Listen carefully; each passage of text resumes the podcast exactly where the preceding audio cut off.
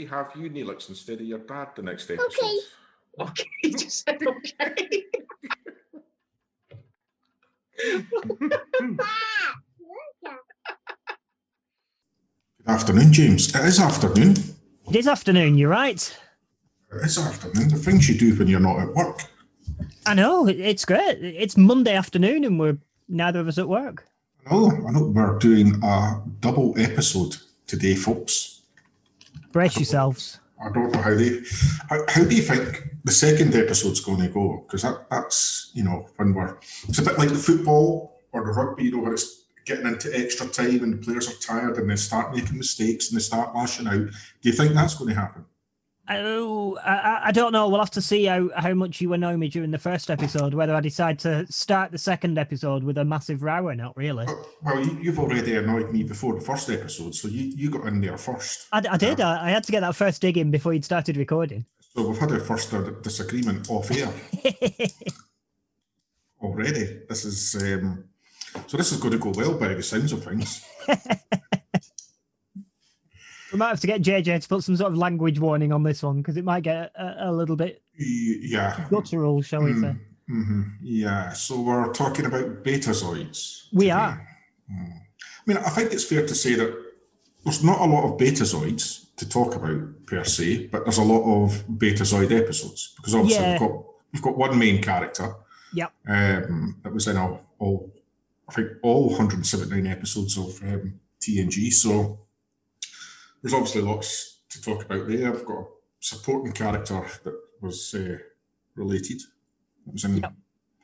a lot of episodes as well between DS9 and, and TNG. Um, I think we've also, because we've already identified this, so there's an interesting one on Voyager we want to talk about as well. Very much so. Um, so why don't we start with the obvious place? Why don't the obvious one? Why don't why don't you kick off? Okay, so we'll start with Troi because why wouldn't you start with Troi if you're going to be talking about um betazoids, betazoids, blah, blah, blah, blah, blah. I've not drunk enough wine yet. Betazoids, there we go. Um, so she's the ship's counselor on the Enterprise D um, under Captain Picard. Um, she has a on-off relationship with Riker. Um, she is actually only half uh, Betazoid. She's half human, half Betazoid. Um, and yeah, she's the ship's counselor. She's also an empath. Uh, she doesn't seem to have the full telepathic abilities of um, your standard Betazoid, but she's um, empathic. And she basically acts more often than not. They seem to treat her just like another sensor on the ship. Uh, so they'll they'll go into a battle, they'll scan for it, and then they'll go, "Counselor, what can you um, detect?" Then off they go and do their mission. So I think a lot of times she's not well used as a a, a character. I don't think that a lot of times they give her enough all roundness. Yeah, Uh, I think uh, sometimes she's just treated a little bit like a piece of equipment. Yeah, councillor. That ship that's taking heavy fire. What are you sensing? I'm sensing fear, Captain. No Yeah. fucking shit, Diana. um, yeah, I think I, I- to begin with, I think that was very much the case. Talking specifically about um, Diana's character and Marina's portrayal of her. Fortunately, they made better use of the character and uh, Marina as an actor uh, as it went on, and she actually got some really good stuff to do. They didn't make enough use of her in the first half of TNG in terms of her comic timing Yep. uh, and and the range that they had. But once they, you know, one, once we get past season four, I think in, in Deanna's case, we, re- we really see Deanna coming into her own and Marina actually getting some stuff to to work with, um, which was was good. And I actually much preferred her in in the uniform. Oh yes, Uh, very much so. Why they spent the first few seasons with her not in a unit? Well, why they did it was obvious because you know, pretty lady. Let's just dress her in something provocative and stick her next to the men. Mm. Um, but it doesn't necessarily mean that that's an appropriate or right thing to do. It just didn't work for me. Didn't didn't that? Yeah, and it's Oh, I mean, the, the Riker Diana thing actually, the inspiration for that was the, the Decker Ilia relationship from the, the slow motion picture. Um, or is it the motionless picture? I can never remember. Um, Uh, I, I I think I've managed to sit through that twice, and that's enough. Uh, you know, he, he, this is our first, like, here's our first tangent, folks. Um, so I really want to like it. I, I, I think there's a great science fiction story in there. I think there's a brilliant science fiction story in there if they had made it less like 2001. Yeah, Um, with Yeah. all the starship porn shots. very much Uh, so. And and oh, let's just rob uniforms from Battlestar Galactica because you know why not? Oh, the pajamas. What, Yeah. was, it, what was the pajamas about? I, You know. I, I I don't know. They they were they were different.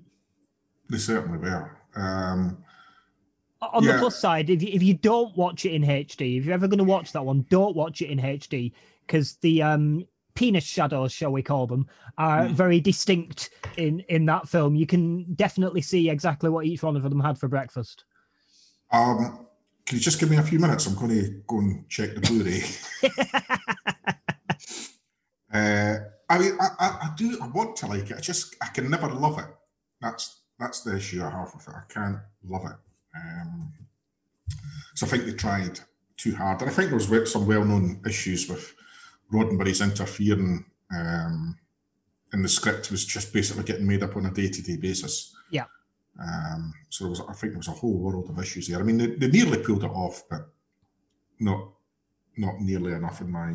I, I can understand why some hardcore Trekkies do like it because I think there's enough Star Trek in there um, between Kirk, Spock, and McCoy, but not in the first half of the film. at all comes into the Kirk, Spock, McCoy thing. Really only takes off in the second half of the film, where you, you get a, a, an essence of what that relationship was from the original series. Yeah, no, I think you can say that about any Star Trek, though. We can look at any Star Trek and say, I can understand why some people would like this bit.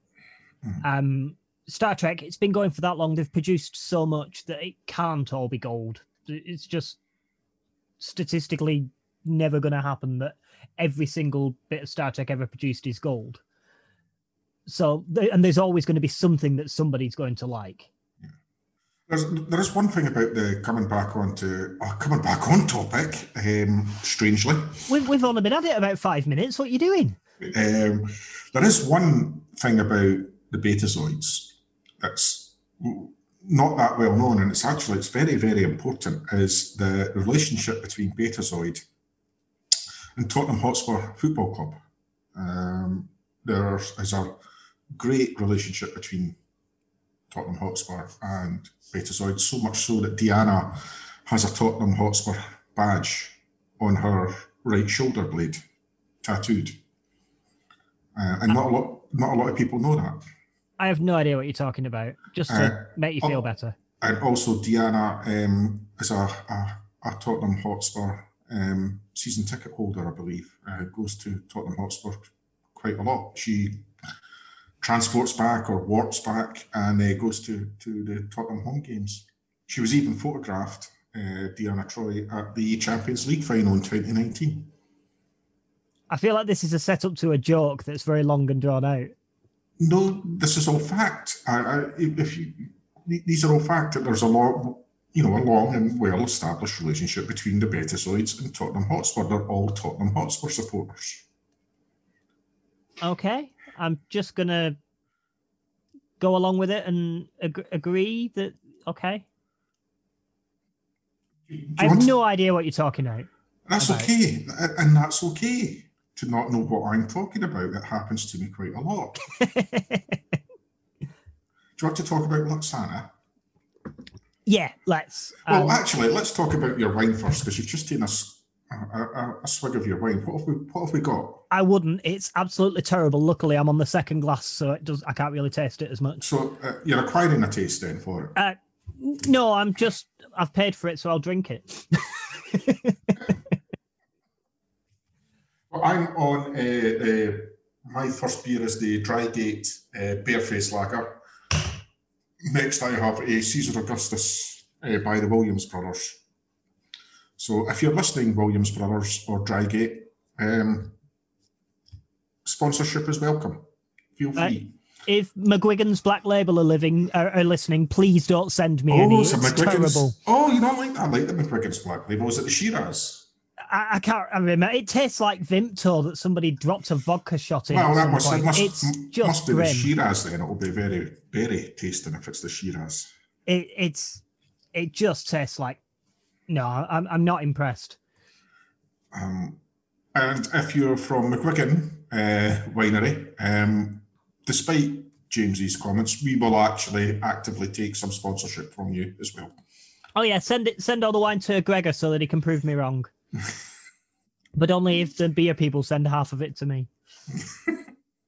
Oh, um, Lwaxana, do you think she likes McGuigan? Um, th- th- there's lots of comments I could make there. Um, Lwaxana is a fantastic character. I love her so much. Um, she's complicated. She's interesting. Um, she's really a strong feminist, which is really nice to see in Star Trek, um, especially in the era of um, TNG, where fem- feminism was still taking a back seat to men are in charge, ladies are objects. Um, whereas Lwaxana really takes that feminist slant on it, which I really um, like. Uh, but then again, so does the whole beta- Betazoid culture. It seems a very um, balanced culture. It's not matriarchal, it's not patriarchal. It just seems quite um, a level culture when it comes to gender. So I really um, like that. Played absolutely beautifully. Um, the portrayal is just, oh, I, I'm, yeah, I, I, I can't fault uh, Majel Barrett's performance as um, Lwaxana. She's almost like a believable pantomime dame. Um, but I'm putting a big stress on the believable bit because she's really over the top. She's really um, out of there, but you still believe the character, uh, which I think is a, a lot to say for Michelle Barrett. Because I think had you given the same script to somebody else, it could have very easily just been a silly comedy role. And yes, she's funny, but I, I just think that it was very well played. Was the role. I love her relationship um, with Captain Picard. Um, the subtle and not so subtle flirting. Uh, I love her relationship with Odo when we get into DS9. Uh, that's a, a, beautiful relationship between the two of them. Um, and I also enjoy that mother daughter interaction between um, the two Trois as well. And you get to see a different side to um, Marina's acting as well when she's up against um, Majel because she takes a real, almost like a, a rebellious teenager role uh, in that relationship, and I quite enjoy the fact that it gives her the opportunity to show a different side of her character as well. So yeah, in case you haven't guessed, big fan of Lwaxana, love her to bits. Um, at uh, a convention one time, I was um, wasn't so much a panel, it was Richard Arnold, Gene Roddenberry's former assistant, doing a talk. And um, Majel was giving Gene a really hard time to get a part in the show. And uh, he was really struggling to, to get in because I think it's Haven, I think is the first episode she's in, which I can't remember if it's season one or season two, but it's, it is that early. And um, Tracy, uh, Tracy Tormé wrote this episode called Haven. And Gene Roddenberry said, Thank you, thank you. You have saved my marriage. you have saved my marriage. And he went home to Majel and he says, "Major, we've got the perfect part for you, and you don't even have to act.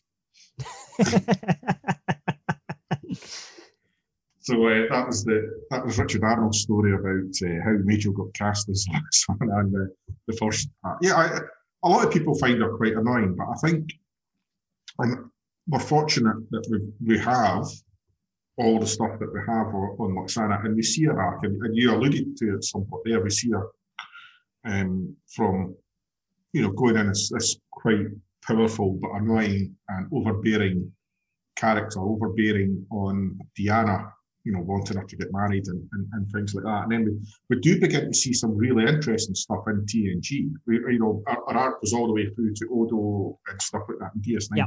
But even in the later episodes of TNG, TNG, we get some great um, Lwaxana stuff. The, the one half of life is brilliant, because she falls in love with the guy who, uh, from the race that euthanize each other when they get to a certain age, which in itself is a fantastic episode. But obviously, it's told, told through the prism of um, where Lwaxana is in her life. Yeah. You know, because um, she's similar age to the guy, she's found a new life with this guy, and he's accepting that, that this is what his race do for the, the good of the resources on on the planet. So it's Star a- Trek does Logan's run. yeah, yeah, Star Trek does at that. So, you know, the, the questions were, well, you know, even when you get older, you know, there, there are still um, new new lives to lead for yourself and new adventures to have with, with her was the, the, the core message there. Um, and also, the, the, the God, I'm, help me with the name, the, the episode where she's having the psychotic episodes that are affecting everyone on the ship, where it's the memory of Kestra. I know the um, episode that you mean. We've had the conversation about my ability to recall episode names before, and it, it just doesn't. that's why I put you on the spot there. Um, Yep, it, it it's not going to happen.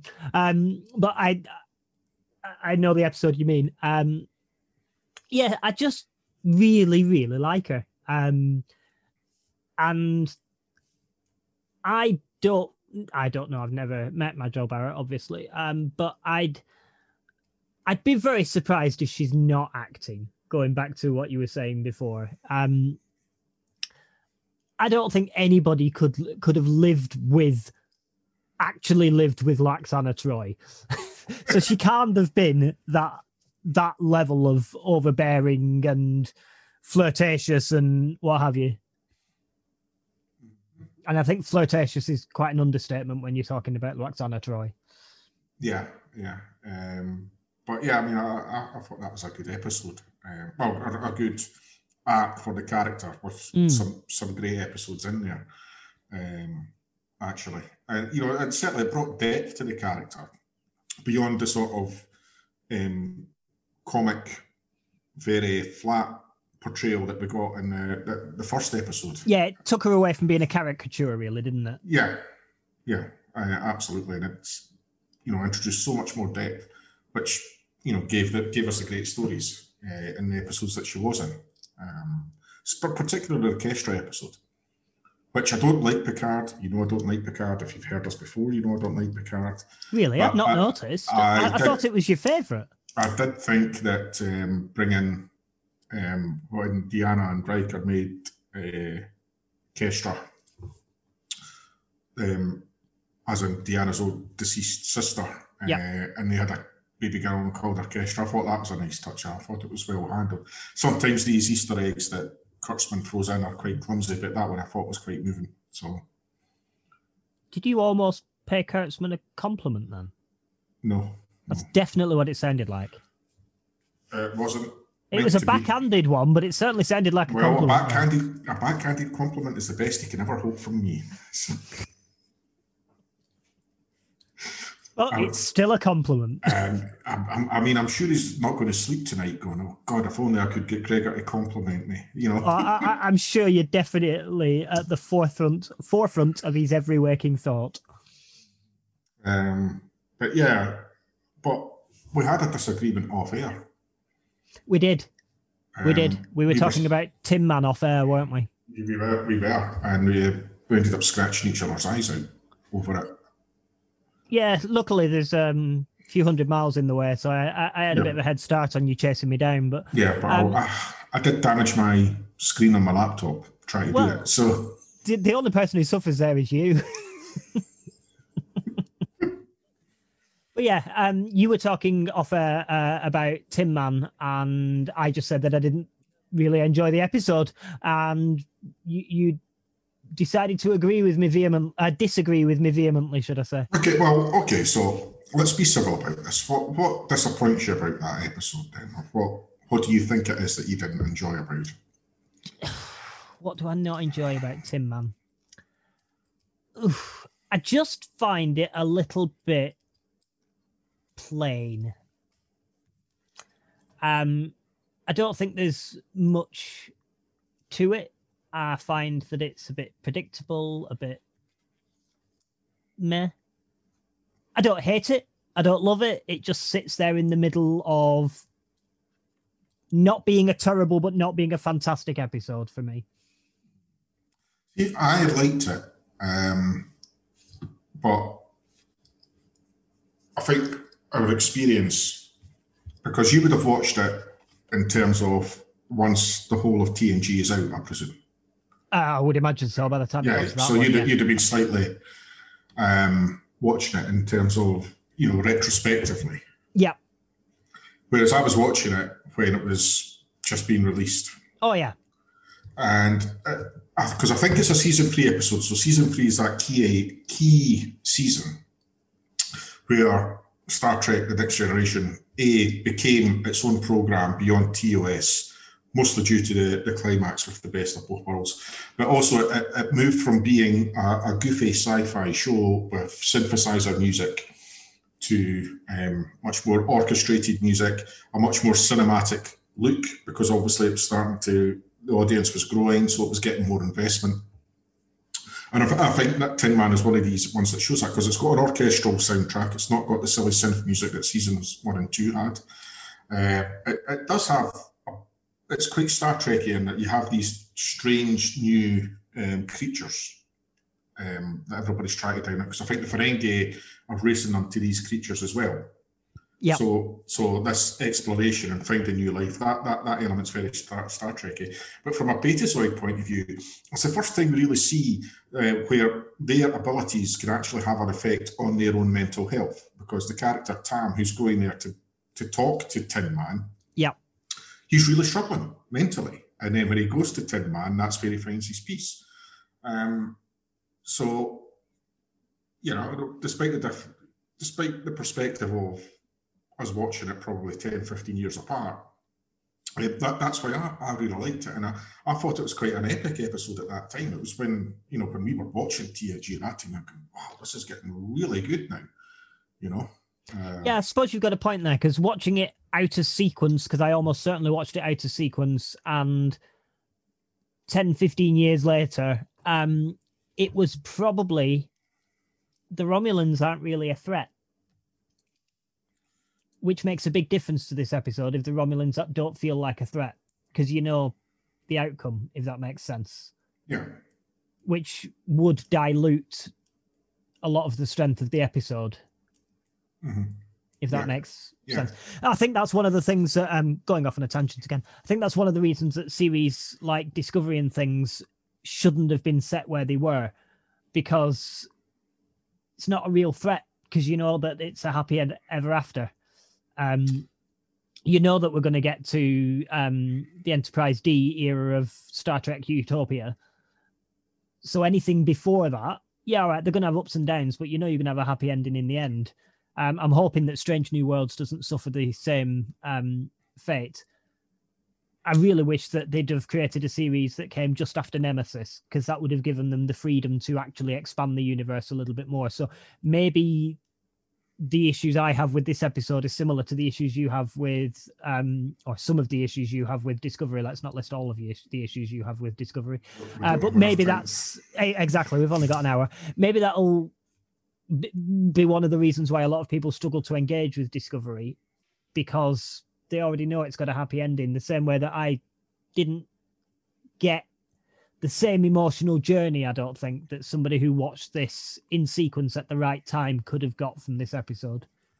I mean, I, I partly agree with you, but I think it's a bit more complex than that in, in the Discovery case because it's contrary to what you've just said, you know, to counter your point, because I, I think you're making the point that because Discovery season one was the Klingon War, but everyone knows how, you know, that there was rivalry for years, but neither the Klingons or the Federation or Earth destroyed each other. Yeah. Um, so it was never going to be a, a, a, a um, what's the word? A genocidal um, climax to, Yeah. to the season. But con- to counter that, I would say season one is the season of discovery that I would says well, my favourite's a strong word, but it's not my favourite. But it's the one. it's the one I dislike the least.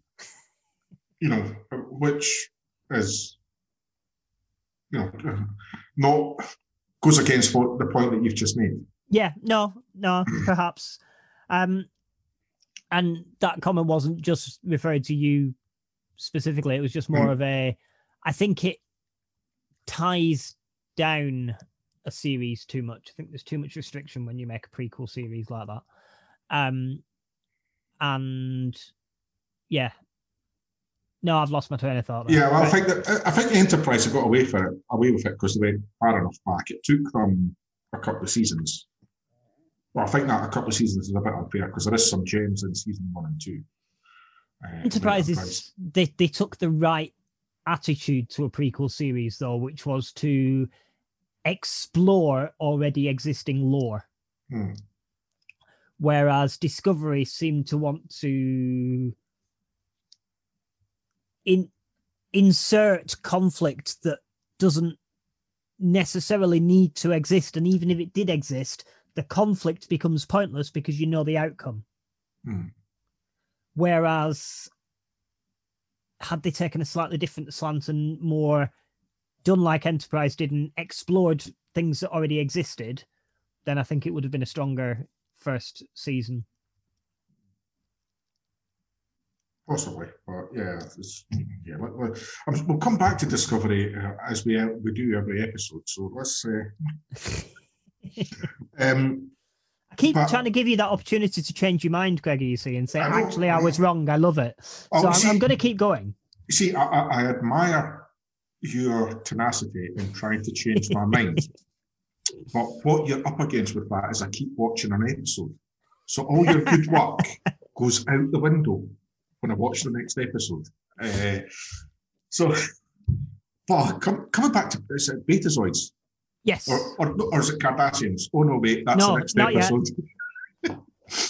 um, one of the classic episodes of, of TNG does have Betazoids. I don't think they're central to the episode per se, but they do play an important part and that is the drumhead, where Admiral Satie has a Betazoid advisor Yep. in the courtroom. Um, and it's this, there, there's a world of questions here about the, effic- the efficacy of having essentially um, Yeah. someone who's just short of a mind reader in a court. I absolutely love this episode. This is one of my favorite TNG episodes. I just think it's exquisite. I absolutely love it. Um, yes, the ethical uh, dilemmas in it are a massive big part of that. Um, but no, I, oh, it, it, is one of my absolute favorite episodes. Um, they pace it right. Everything's well executed. Um, the whole case against the crewman and the way it's constructed and is is it a setup? Is it not a setup? And no, I I, I really Yeah. like this episode. And You're right. The Beta Z um element in uh, the Beta Zoid element. I keep getting Beta Z and Beta Zoid the wrong way around. Um, no nobody brought the planet. It was just a person. Um, and I think that that involvement, like you say, the character doesn't do a lot, but it gives you so much to think about. Um, it's almost like the Star Trek's version of a polygraph, Hmm. but in the form of a, a person that.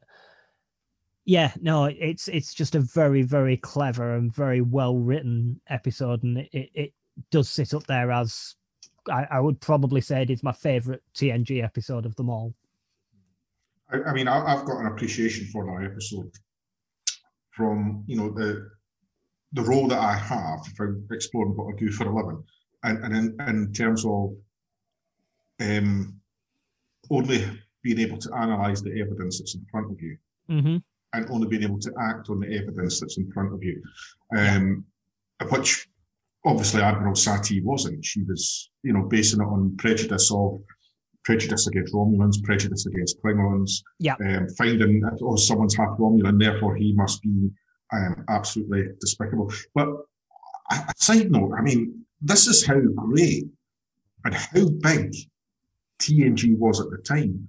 look at the co-star they had in that episode. They had a Hollywood legend as a guest star in that episode. You know, You're gonna have to tell me who that is. I'm rubbish at faces and people. uh, Jean Simmons, Admiral Satie.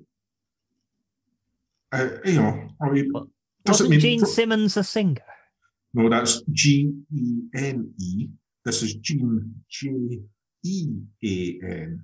Ah, because Gene Sim- you say Gene Simmons, and I'm sure I'm thinking of Kiss. Am I on the right band? you're completely um, real. You are going to get it with both barrels at some point in this episode. Um, Is it not Gene? Was it was Gene Simmons not Kiss? Have I got the wrong band? No, you've got the right band. You've got Oh, the right. wrong. You've got the right band. You've got the wrong gene. It's like It's- completely the wrong gene. It's You're the same name though, especially when we're You've just not. You've just not got the genes for it. right. I'm going to I'm going to Google Gene Simmons. Oh my goodness! I, Let's have a look. this is amazing. Genes.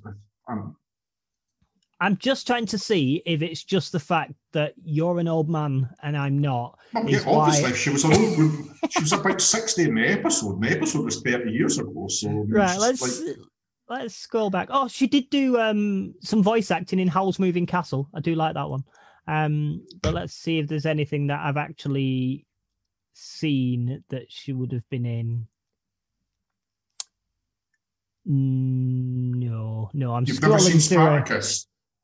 Uh, I, I just got back to Spartacus. Uh, I have seen it. I don't remember it very well. Um, oh, I've seen Guys and Dolls. She was in that apparently. Um, no, no, these are all well before my time. There is no before people's time. There is only good or not good. You're right, but There is only um, greatness or I- I- not. I can't watch every film ever made. Uh, so I've I've not watched most Oh, of. it's a bit like uh, it's a bit like Julia Roberts appearing on Discovery. Okay, That's where it's that level. okay. Now I know who Julia Roberts is before you tell me that Or, I'm Me- or Meryl or Meryl Streep or Glenn Close. It's a bit like getting one of them Oh. to appear on Discovery. I would watch Meryl Streep in Discovery all day. I love Meryl Streep. So on the next episode of Gregor Educates James, uh, Not my fault that I haven't seen a lot of these old old films. so yeah, that's I'm like- lying. It is exactly my fault, but still, Have you seen Twelve Angry Men? uh, I have been to a pub in Portsmouth. Right. Okay. They're usually full of angry men. I can understand why you're saying that. Um, but have you seen the film Twelve No. Angry Men? No, I mean, how many have you looked through the IMDb top 250? How many have you seen? Do you think? IMDb top 250. Let's have a look. Right. Okay. Let's. Have I seen number one? Is always a good question. Oh, Shawshank Redemption. Yes, definitely seen it. Um, but no, I haven't seen Twelve Angry Men. That's number five. Um, I've seen most. Oh, I haven't seen The Good, the Bad, and the Ugly because I hate cowboy films. Um,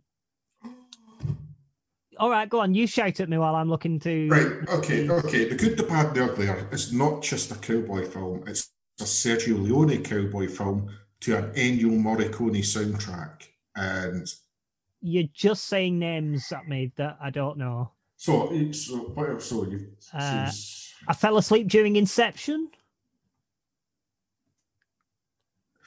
my um, ex podcast mate has left the building. Uh, so I fell asleep during the Lord of the Rings Fellowship of the Ring.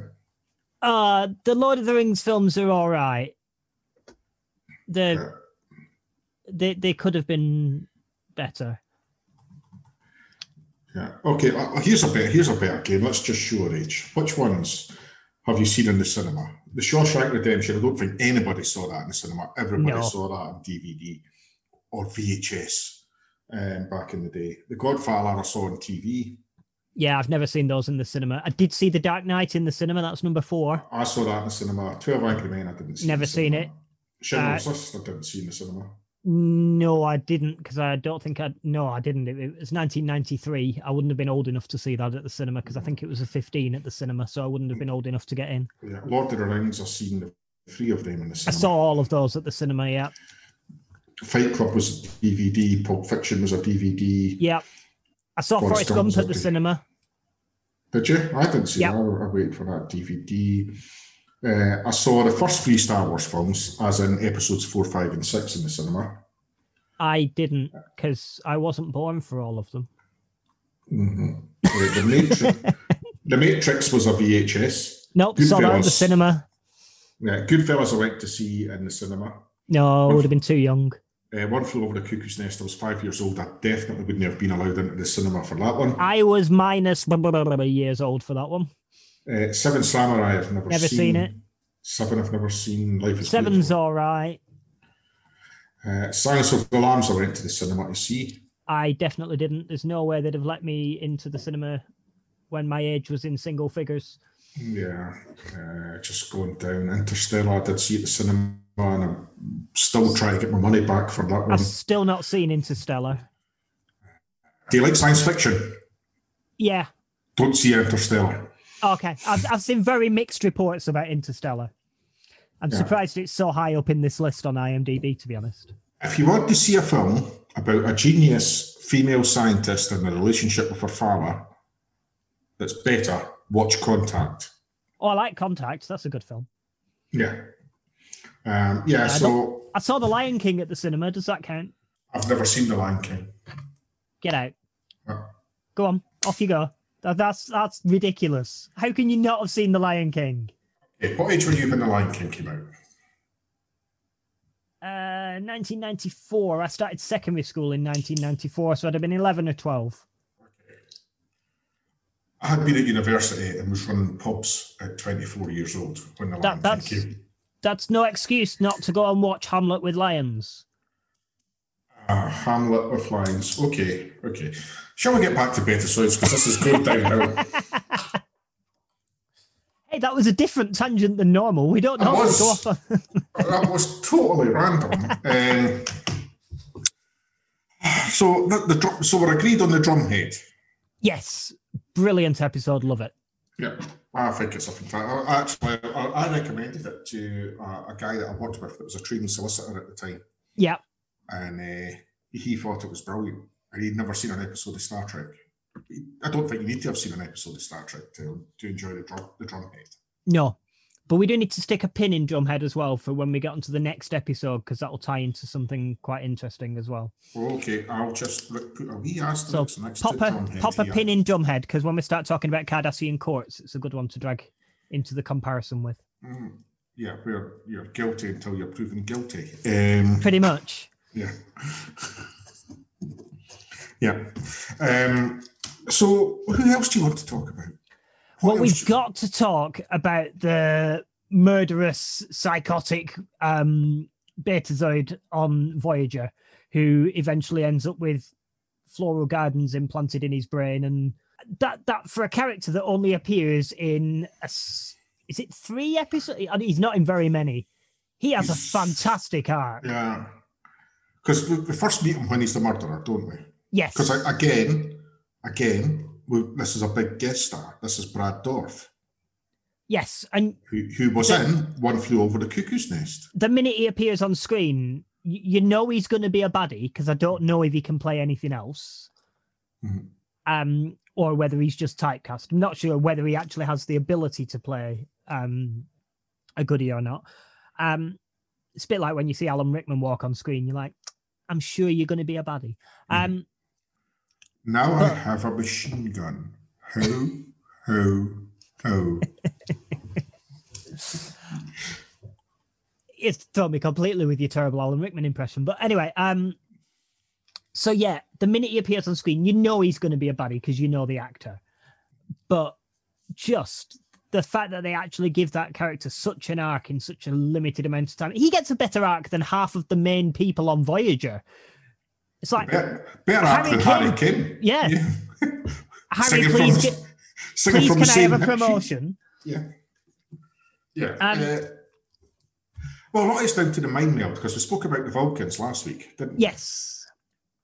And I don't think we spoke about the Suder Vul, the Suder Tuvok mind meld, did we? Uh, don't know. I've got a feeling we might have briefly, but you know, I've slept since. So it, it, it was um, a mind meld, interspecies mind meld as therapy, really, wasn't it? Yes, and the whole point of a mind meld is my mind to your mind, your mind to my mind. It's not a one-way thing. It is a two. Hmm. It, it's a mind meld. It is a melding of minds. So some from one goes into the other and vice versa, and it drastically changed his personality to the point where he kind of stops having these murderous feelings and he starts going into horticulture instead. And then at the end of the day, he dies saving the ship. Just, just remind, remind me because it's a long time since I've seen any of the Suder episodes, but specifically going back to the first one, is it um, how much of it is that he's he actually just wants to kill people, uh, and how much is it that he just has no empathy? If I'm remembering correctly, there's some sort of, and I am remembering this, so feel free to send me messages on Twitter and tell me, James, you're a fool, you've forgotten how the episode worked. But if I remember right, already, folks. he had um, some sort of specifically betazoid condition that um, blocked his ability to control his impulses. Hmm. So when he got the impulse to kill somebody, he just went and killed them because that was part of the the psychosis that he was going through at the time. But I might be wrong on that. That's just the way I'm remembering the episode. Feel and the only way really to uh, fix him was the mind meld between him and Tuvok. Yeah, feel free to correct uh, James on that one on Twitter. I do not mind being wrong. I am quite happy for people to tell me I'm wrong. Yeah, Gregor anyone does who, it all the time. Uh, anyone who listens to the show knows how wrong he is. oh, I, I'm getting a look here, folks. This is not going well. This, That wasn't a look. That was a full out glare. This, this is not going. This all started. this all started with Tin Man before we started recording. so, um, yeah, no, I, I genuinely be like, I'd be interested to hear people's opinions on that. Um, you know, uh, you know, how much of it, what, how people, how people interpreted that, um, and you know, and how, what's society's role in correcting people who are like that. That's what I thought it was. I thought it was an an, alleg- an allegory for how society does, doesn't, should, and shouldn't treat people who have mental health issues. Mhm. Was the way I read that episode. Yeah, and and how much because a lot of part of it is played out um, on the, on his Maquis storyline. So it's how it's how much how much of the environment around you Yeah. shapes the person that you are. It's the whole nature versus nurture argument, isn't it? Yeah. Um, so you know that was you know so we've gone from Deanna being a I'm sensing deception captain, the Romulans Deanna, no shit. Um, to Suder, this is this is quite an arc we've gone on ourselves, I think, in our exploration of the Betazoids so far. Don't forget we had Lwaxana in the middle trying to have sex with everyone. Um, what what do you think was the attraction to Lwaxana wanting to have um, hardcore, dirty, explicit sex with a shapeshifter? What, you mean somebody who can take whatever physical shape you want? Yeah, Well, i- i- if if you can't see the appeal of that, Gregor, then I don't suggest you go shopping at places like Ann Summers. Because you know, there's there's certain things that you want to be a certain shape and size for certain reasons, and a shapeshifter can be whatever size you need them to be. I, I was just throwing it out there. and I just wasn't being tactful with my response. Um, but yeah, I, I, I quite like. A lot of people don't. A lot of the DS9 fans, and, and of which I am one, um, are, are particular keen, particularly keen on the Lwaxana Odo stuff. I actually thought it was really well done.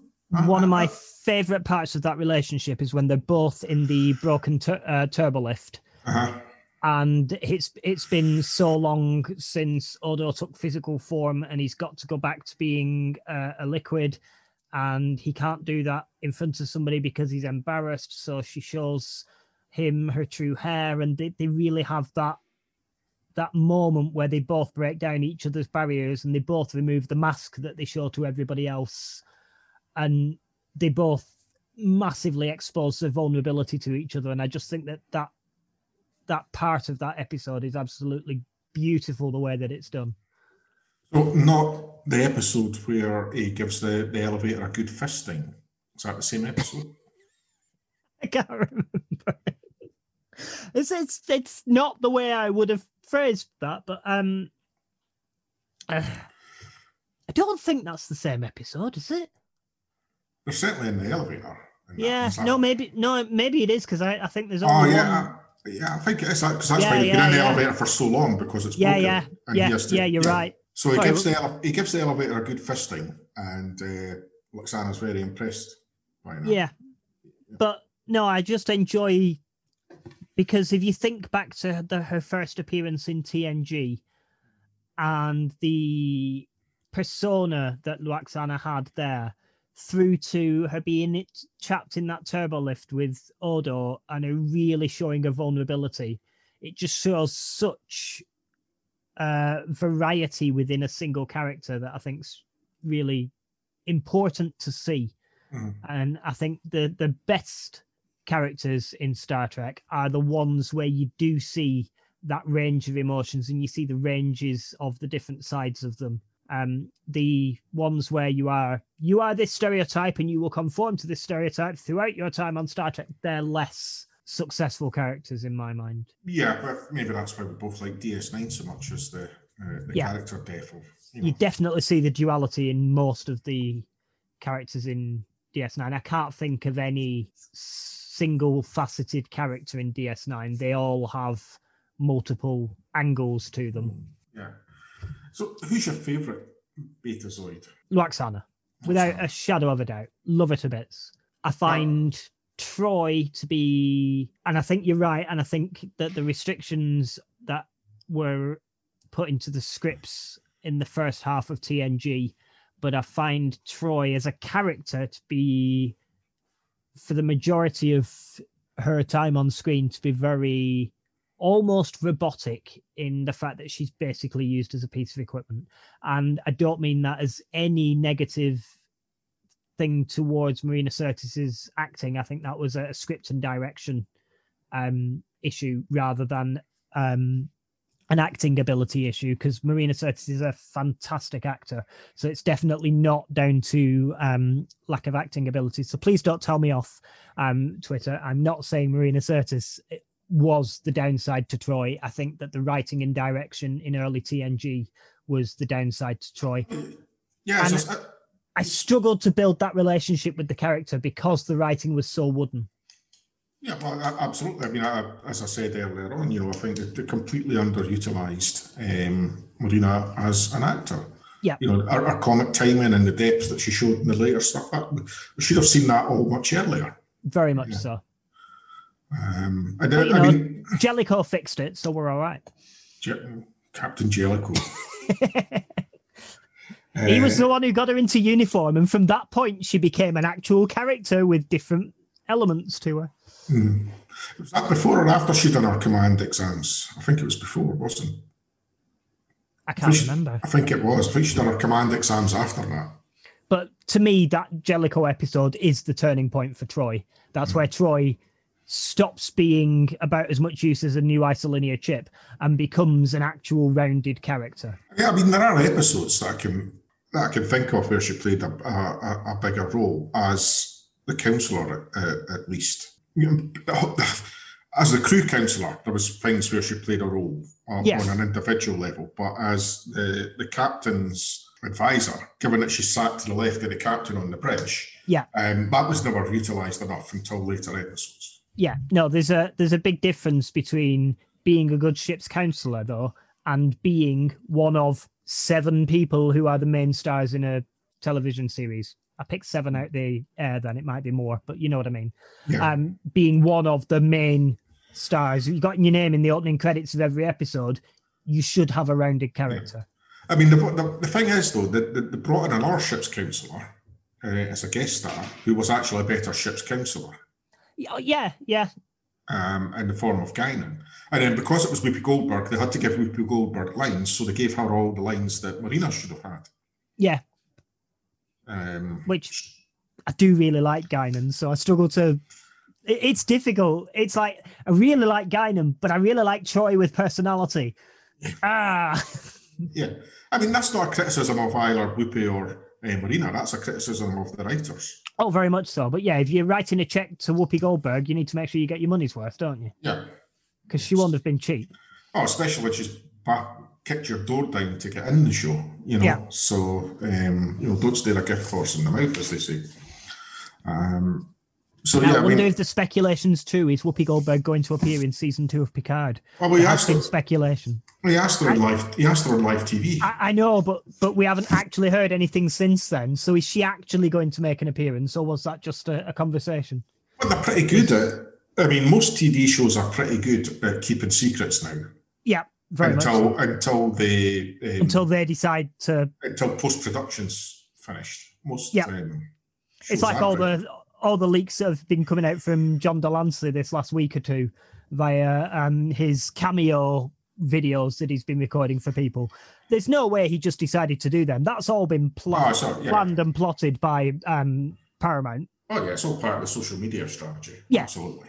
Because Um, I heard of it via social media, which meant they didn't pay for an article. Yeah.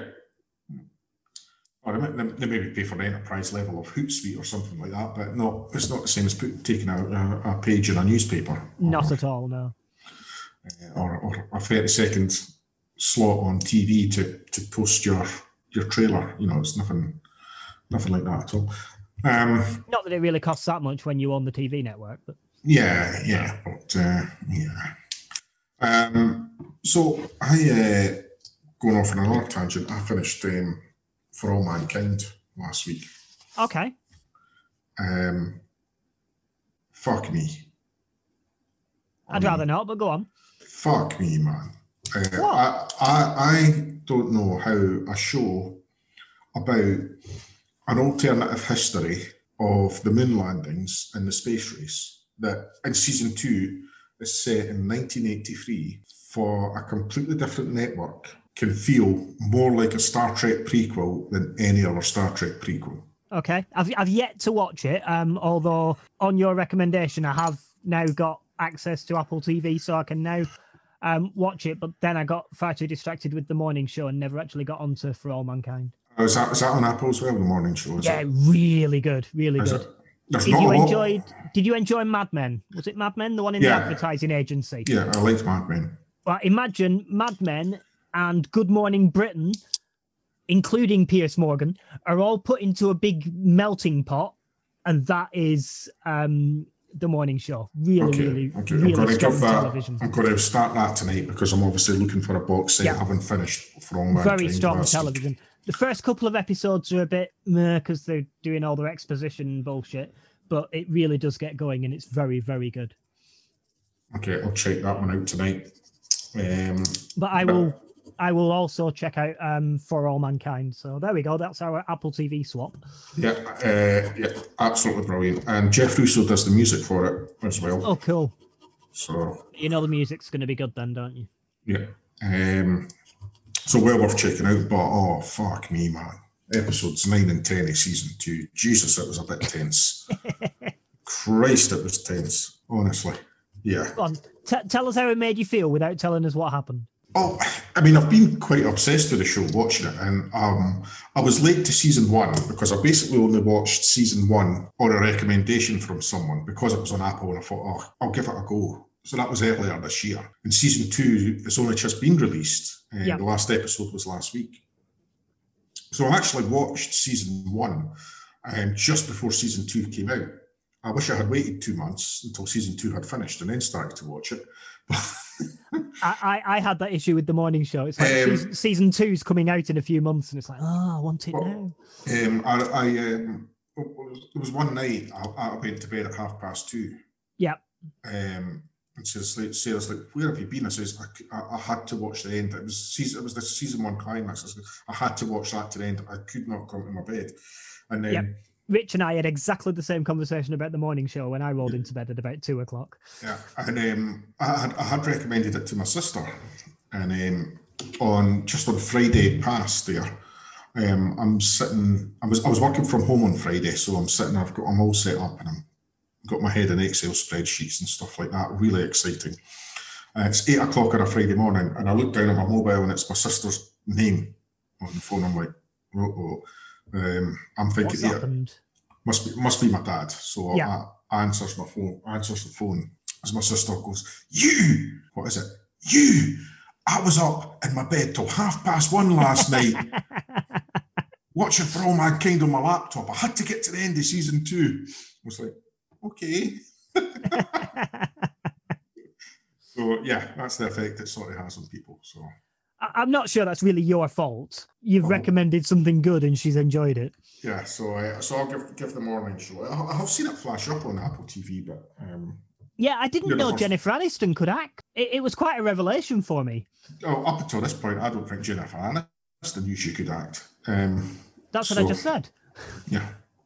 Um, yeah, Jennifer Aniston actually able to act and not just play a silly comedy ditzy character and plays an actual real character with real depth and i was i was surprised because i was a bit oh jennifer aniston it's going to be fucking stupid but no it was actually quite good Yeah, uh, I'm not. I'm not a big fan of her. Um, I have to say, but if uh, if the show's well written, and um, which it sounds like from what you've said, it should be should be good. So yeah, oh yeah give- it's it got one quite a few so- people in it you'll recognize is it one season?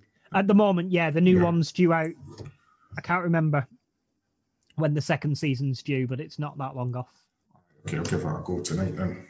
Um, because we, as I say, we are on a on the hunt for the next box. Yeah. Because so later, tune in next week when Gregor tells me it's shit.